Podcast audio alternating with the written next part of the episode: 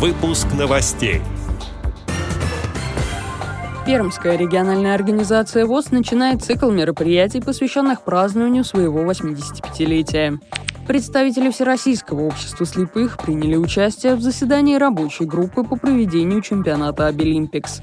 Далее об этом подробнее в студии Дарья Ефремова. Здравствуйте. Здравствуйте. В мае 2023 года в Министерстве просвещения Российской Федерации состоялось заседание рабочей группы по проведению национального чемпионата по профильному мастерству среди людей с инвалидностью и ограниченными возможностями здоровья «Абилимпикс». Совещании приняли участие представители аппарата управления ВОЗ. В 2023 году основной площадкой финала национального чемпионата «Обилимпикс» определен выставочный центр «Гостиный двор» в Москве. Само мероприятие запланировано на 20-23 октября 2023 года. Для определения финалистов с 18 по 30 сентября 2023 года в очно-дистанционном формате пройдет отборочный этап чемпионата, в рамках которого в Москве будет создан Центр управления соревнованиями, куда войдут главные эксперты и заместители по компетенциям. В ходе соревнований будут отобраны по четыре финалиста национального чемпионата. Начальник отдела развития деятельности БПО и РУМЦ Федерального методического центра по инклюзивному образованию Национального центра Абилимпикс Карина Байгундина выступила с докладом об утверждении обновленного состава Советов по компетенциям. Советы по компетенциям в движении Абилимпикс создаются с 2018 года. Раз в три года их составы утверждаются на заседаниях рабочей группы. В свою очередь, член рабочей группы, представитель аппарата управления ВОС Ирина Миронова Романова отметила, что советами проводится большая работа, но необходимо обратить особое внимание на качество разработанных заданий для всех категорий участников – школьники, студенты и специалисты. Также в состав советов по компетенциям необходимо привлекать представителей общероссийских общественных организаций инвалидов и специалистов, работающих с инвалидами различных нозологий. А конкурсные задания должны быть доступными для всех участников чемпионата. В рамках повестки дня заседания рабочей группой были рассмотрены следующие вопросы проведение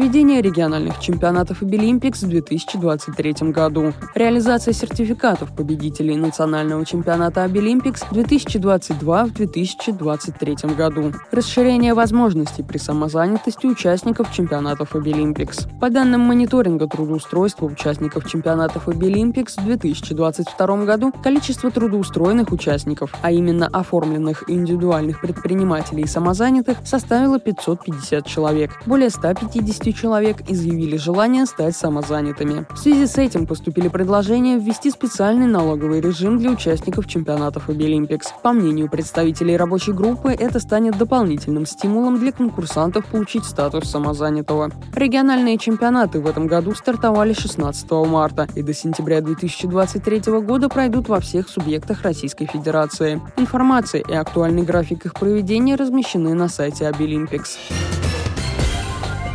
период подготовки к празднованию осенью 2023 года 85-летнего юбилея Пермской региональной организации Всероссийского общества слепых стартовала серия встреч в рамках Дня открытых дверей. Мероприятие проводится с целью информирования жителей Пермского края о Пермском обществе слепых, истории его становления и успехах в деле реабилитации инвалидов по зрению. Примечательно, что именно 1 июня, в День защиты детей, День открытых дверей ВОЗ посетили студенты второго курса факультета социальной социальная работа Пермского педагогического колледжа. Встречу в своем офисе открыл председатель Пермской ЭРОВОЗ Николай Бухавцев, который рассказал будущим социальным педагогам о тех, кто стоял 85 лет назад у истоков зарождения общества слепых в Перми, непростом периоде становления, о сегодняшней жизни в Пермской региональной организации ВОЗ, ключевых направлениях работы и планах на будущее. В Пермской краевой библиотеке слепых в электронном читальном зале студентам был продемонстрирован весь модельный ряд существующей тифлотехники, показаны возможности библиотечных электронных баз данных в системе информационного обеспечения слабовидящих читателей. И главное, впервые у молодых людей, как они сами признались, произошло знакомство с Брайлевской книгой, которая уже почти 200 лет служит связующим звеном, соединяющим незрячего со зрячим человеком, являющейся частью всемирной культуры. Дворец культуры Пермской ЭРУВОЗ показала студентам выставку «Перм Великая» из 150 картин, написанных начинающими художниками ДК ВОЗ в рамках проекта «Вижу руками». Музей истории Пермской ЭРУВОЗ продемонстрировал молодым посетителям раритетные предметы для незрячих 1940-50-х годов и оригинал редчайшей монастырской брайлевской книги Мона начала XIX века.